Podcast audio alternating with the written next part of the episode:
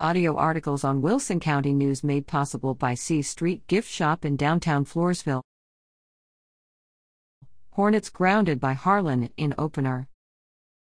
The East Central Hornets opened up the 2022 campaign on Friday, August 26, with their first ever meeting against the Harlan Hawks of San Antonio's Northside Independent School District.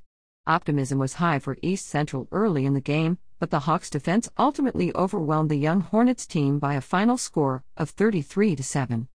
There are definitely some areas where we need to correct some mistakes, but we'll get those fixed, said head coach Joe Hubbard of his inexperienced squad.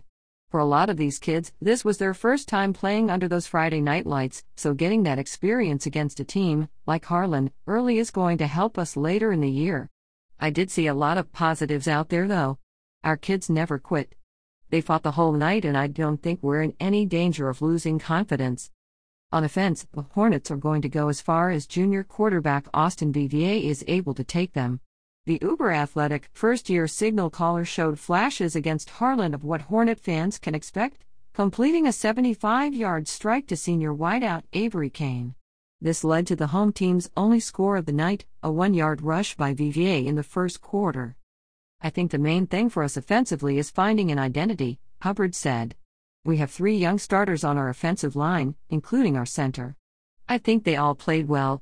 I think if they can continue to grow into those starting roles, we'll keep getting better and we'll get where we need to be on offense. After the Hawks jumped out to a 26 7 lead, the Hornets' defense stiffened and forced four consecutive punts, which looks to bode well for a defense that, like the rest of the team, is loaded with young, first year starters. The early tests will hopefully prove beneficial during non district play as the Hornets gear up for the always difficult play in District 26 6A. Their next contest will be at home on Friday, September 2nd against the Roosevelt High School Rough Riders. Kickoff is slated for 7 p.m. at Hornet Stadium. With sports at WCNOnline.com.